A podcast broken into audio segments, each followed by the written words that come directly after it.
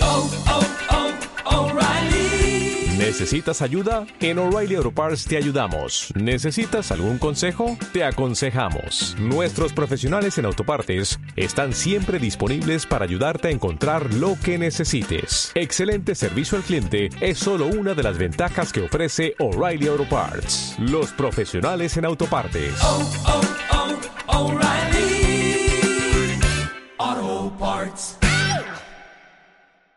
franciscoizuzquiza.com.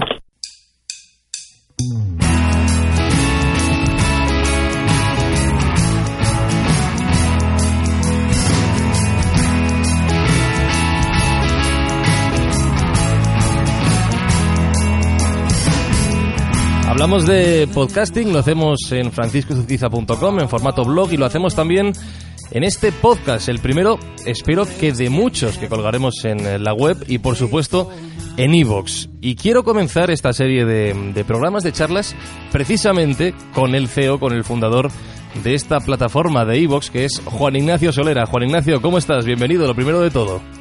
Hola, qué honor, gracias, Fran. Bueno, te llamo, hablamos, por un proyecto que habéis publicado en vuestro blog, en la página web de iVoox.com, y que creo que va a ser muy importante en los próximos años para el desarrollo del podcasting en castellano. En iVoox.com habéis apostado, y este es el titular que iremos desarrollando, por 2017 como el año de la monetización del podcast. Pero te quiero preguntar por algo más general, Juan Ignacio, y es que poca gente se me ocurre que tenga más perspectiva global del negocio del podcast en castellano. 2017 para ti, ¿cómo se está diciendo, va a ser el año del podcast en general?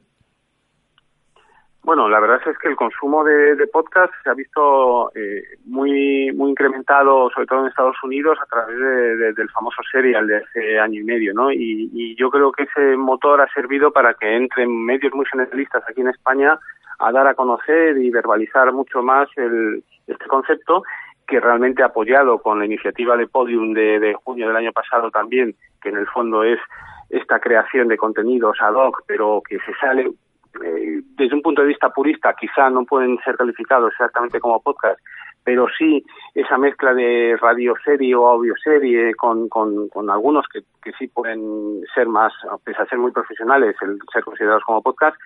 Creo que todo eso ha permitido crear un nuevo empuje a todo esto, que con la creciente integración del smartphone en los vehículos y todo esto, pues sí creemos que su popularización va incrementándose, ¿no? Es cierto lo que dices, ha habido iniciativas muy importantes, evidentemente no podemos olvidar la de Podium Podcast, pero si quiero ir a lo concreto y quiero preguntar datos, como digo, no creo que haya nadie mejor, por lo menos en el mundo del podcast en español, que tú, así que la pregunta es obligada. ¿Vosotros tenéis cifras, ya no del crecimiento durante los últimos años, sino del crecimiento del sector, por lo menos en iVoox, en 2015-2016? Bueno, sí, nosotros estamos ahora ofreciendo más de 25 millones de escuchas al mes de los audios que ofrecemos en nuestro agregador, ¿no? Esto, bueno, pues implica un crecimiento más o menos de unos 3-4 millones con respecto al año pasado. No son crecimientos exponenciales donde a lo mejor desde para cualquier inversor pues puede estar acostumbrado a otros tipo de crecimientos más espectaculares de una startup típica en otros sectores en Internet, pero sí es constante. El engagement, que es otra variable, es bastante importante, que es el nivel de retención y de recurrencia de los usuarios. Una vez que se han instalado la aplicación es muchísimo más grande que en web, con lo cual vemos que efectivamente el podcast no es para todo el mundo, pero sí para aquel que lo integra en su vida, pues porque trabaje lejos y tenga grandes desplazamientos en coche, o porque haga footing y vaya al gimnasio o cosas de estas. Disculpa. Una vez que lo tienes integrado en tu vida, sí es cierto que esa recurrencia es cada vez mayor, porque se da ese fenómeno de que quien lo prueba suele repetir. El problema es que necesitamos mucha más masa de gente que entre a probarlo, que eso es la gran barrera que ha tenido el podcast y que sigue teniendo a fecha de hoy, pero que confiamos que con iniciativas tipo Podium y lo que va a venir, que tienen grandes lanzamientos y tal, ayude en la comunicación para permitir que toda esa gente más pura de radio se venga al podcast, ¿no? Sin embargo, me llama la atención algo que has dicho. Has mencionado que iVoox, las cifras de evolución de iVoox o del podcasting no son las típicas de una startup, pero iVoox no es ninguna startup ya, es decir, lleváis camino de 10 años. El sector del podcasting en España, o en español, prefiero decir, tampoco es nada que haya nacido hace 2 días, también lleva ya unos cuantos años. Y por tanto entiendo que es positivo que el crecimiento sea sostenido y que no podemos esperar, por estas fechas, por estos años que lleva el sector, que de repente esto explote. ¿O me estoy equivocando? Sí, o sea, nosotros ya hemos perdido la ilusión por un crecimiento exponencial. Esto es de largo recorrido y, bueno, pues nos cuesta a nosotros, a nuestros propios inversores, el hacerles ver que esto no va a ser con un crecimiento así de 2 y 3 dígitos, sino que es la constancia y el conseguir ponerlo en valor, conseguir introducir el soporte del podcast como tal en las agencias y conseguir que se pueda ver como un producto premium de comunicación de sus marcas, establecer vínculos con ellas y estrategias más allá de un pre-roll o de impactos como pueden ser en radio, que de repente cuando llega el momento de las cuñas, pues de repente se tiran 4 o 5 minutos bombardeando con impactos de cuñas. Aquí no, aquí se puedes llegar a ir contando historias a tu oyente, en el sentido en que nosotros sabemos cuándo yo he escuchado un audio, cuándo escucho el siguiente, sé qué comunicación le he hecho en el anterior, pues yo podría mandarle un segundo impacto, una segunda cuña como continuación de la primera. Es decir, se pueden hacer estrategias de comunicación y de publicidad mucho más interesantes que en radio, pero es cierto que no está montada esa rueda en las agencias y es lo que cuesta a fecha de hoy, ¿no? Uh-huh. Pero estamos convencidos de que llegará.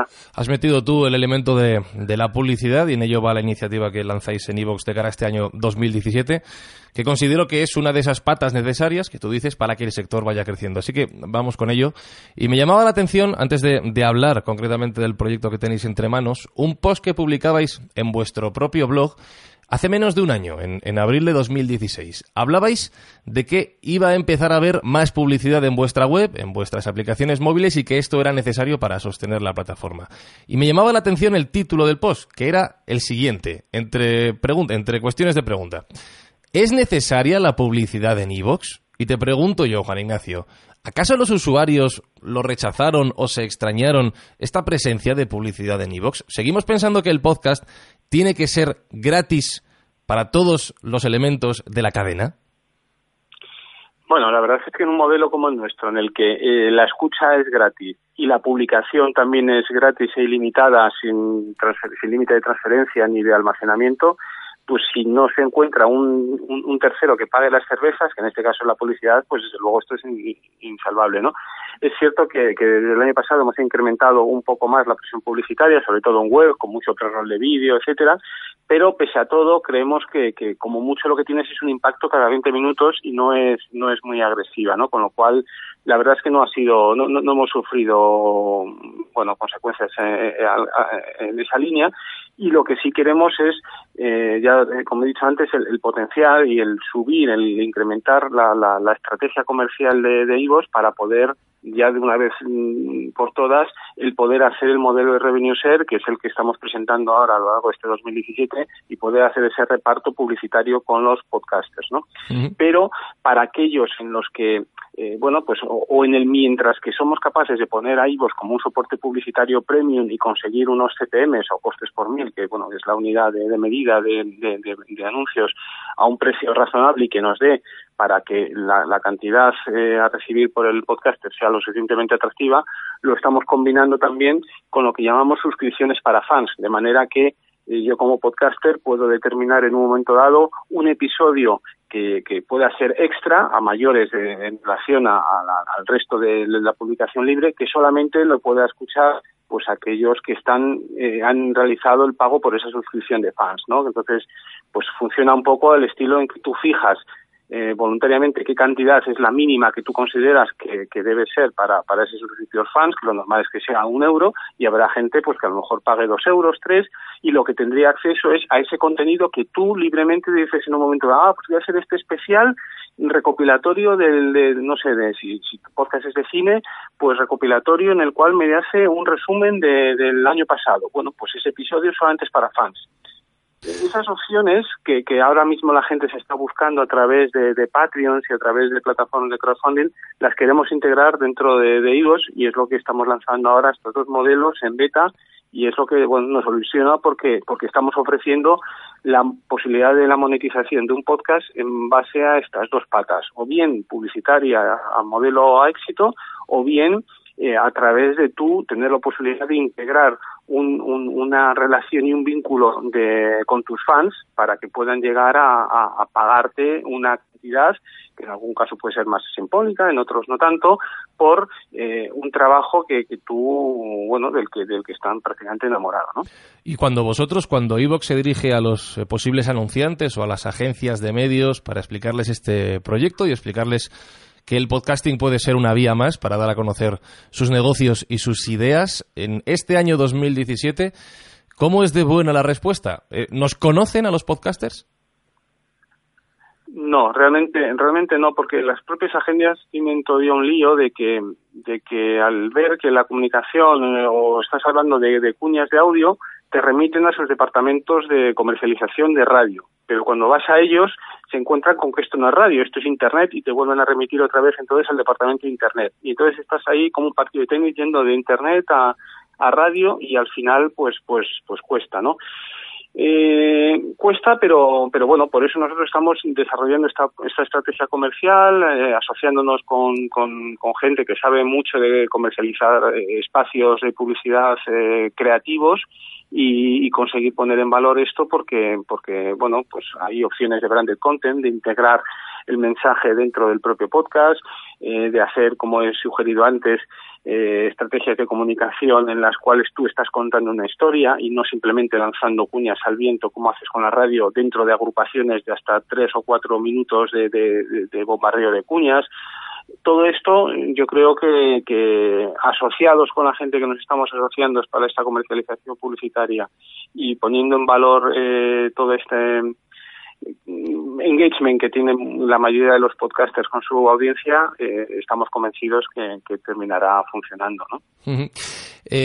A la hora de establecer la cadena del podcasting yo entiendo que podemos distinguir entre 3 niveles por ahora. Por un lado están los creadores de contenido, que evidentemente se tienen que preocupar de lo que suena, de lo que se habla en su podcast, como podría ser yo en este caso. Podemos hablar de networks, de redes, como puede ser Podium Podcast, que has mencionado, donde se dan esas herramientas para que los podcasters puedan desarrollar todo su potencial. Y el tercer nivel seríais vosotros, sería iTunes o cualquier empresa que se dedique a la agregación y distribución de contenidos. En este sentido hay gente, Juan Ignacio, y yo lo entendería así también, que puede pensar, pues a iVoox le interesa sumar todo el contenido posible para tener cuanta mayor plataforma para distribuir esa publicidad de la que estás hablando, mejor. Pero, sin embargo, también puedo pensar, a lo mejor iVoox podría apostar un poquito por seleccionar los contenidos de mayor calidad para mostrar el mundo del podcasting a las agencias, a los medios, como tú estás hablando, y darnos a conocer. En ese sentido, ¿a iVoox qué le interesa más? Aquí te pido un poco de honestidad. ¿Sumar todo lo posible para vender más o desarrollar un poquito el podcasting y vendérselo a las agencias? Sí, nosotros ahora estamos en esa apuesta por contenido, si nos queremos ver, en su día nosotros éramos el YouTube del audio, ahora quizá estamos buscando un referente que hace unos años no había, que era el Netflix del vídeo, del podcast igual, ¿no? Entonces, sí estamos buscando esta convergencia de contenidos muy premium que nos permitan a nosotros incluso poder ir con el lacito a estas agencias diciendo, oye, pues mira, tenemos estos contenidos y representamos de alguna manera este set de podcast top. Y en esa línea un poco, por ejemplo, la iniciativa que hemos hecho a lo largo del año pasado con Universo Iker, que somos la única plataforma que tiene en exclusiva este podcast de Iker Jiménez, pues la verdad es que va en esa línea y es la que hemos usado un poco de test y la verdad es que está funcionando bastante bien, ¿no? Entonces, nosotros seguiremos siendo agregador y una plataforma de publicación libre y gratuita para todo el mundo, pero eso no quita que en paralelo sí vamos a tener esta capacidad de convertirnos de alguna manera en una especie de Netflix, en la cual tú también vas a poder encontrar una serie de contenidos, pues algunos en exclusiva, otros no, o sea, no, pero en los cuales nosotros sí tengamos esa capacidad de fuerza y de agregar un contenido muy premium, que es el que verdaderamente las agencias van a tener capacidad de apostar por él y poner nosotros en valor y conseguir ese revenue que sea satisfactorio y posibilitar en un futuro la monetización profesional del podcast. Se me ocurren 1000 preguntas, pero como tampoco quiero que la charla se alargue demasiado, seguro que dan para otra entrevista. Así que voy con las dos últimas, que me imagino que es la que se estarán haciendo muchas personas al leer vuestra publicación y al escuchar esto. Primero, hablas de que este proyecto se lanza como beta privada. ¿Cuándo va a arrancar? Bueno, ahora mismo estamos trabajando con unos 10 podcasts con los cuales estamos ya testando ambos modelos, con back office y un panel para seguimiento de todo este tipo de evolución, de ingresos, etcétera. La gestión de pagos, una vez que lo tengamos consolidado, pues lo iremos abriendo progresivamente, pero esto se tiene que desarrollar de aquí al verano con toda seguridad. Es decir, que esta primera fase con estos 10 calculamos que nos va a llevar entre 2-3 meses y a partir de ahí es progresiva la apertura para el resto de los podcasts, en los cuales, ya lo explicamos en el blog, no hay límite en cuanto a mi podcast es pequeñito, yo tengo pocas escuchas, no sé si puedo apuntarme al modelo de Revenue Share. Sí, te puedes apuntar sin problema y te puedes salir si ves que no te convence sin ningún problema igualmente, o sea que... Sí, sí. No, te iba a decir que entonces para esta pequeña charla que estamos grabando, para este primer episodio del podcast de franciscoizuzquiza.com, ¿cuándo podría tener ya este servicio funcionando, digamos, de forma pública entonces, 2018? No, que va, ya te digo que de aquí al verano nosotros lo tenemos, que nuestra idea es tenerlo ya abierto para todo el público, es decir, estamos estos dos primeros, entre 2 y 3 meses, consolidando el modelo con estos 10 que estamos ahora en beta privada trabajando con ellos, y a partir de ahí haremos un segundo escalafón de apertura, pues a lo mejor entre a 100, 150, y luego la idea ya es, una vez que ya esté, veamos que todo está bien, pues idealmente, incluso antes del verano, abrirlo ya para todo el mundo, incluso para tu humilde y recién nacido podcast, ¿no? Bueno, yo creo que vienen buenos tiempos para el podcasting en castellano, no solo en España, sino en todos los países que compartimos este idioma, y estoy seguro, Juan Ignacio, y esto no es peloteo, sino que lo pienso sinceramente, que iVoox va a ser uno de los agentes fundamentales para que este desarrollo llegué a buen puerto. Así que solo me queda decirte que estaré muy pendiente, por lo que nos toca a todos, de lo que consigáis. Seguiremos charlando. Si llegan dudas de gente que oiga este podcast, que lea este post, te las derivaré, ¿de acuerdo? Y volveremos a hablar seguro muy pronto para ver cómo está funcionando todo esto. Así que gracias, suerte, porque a todos nos va a venir muy bien.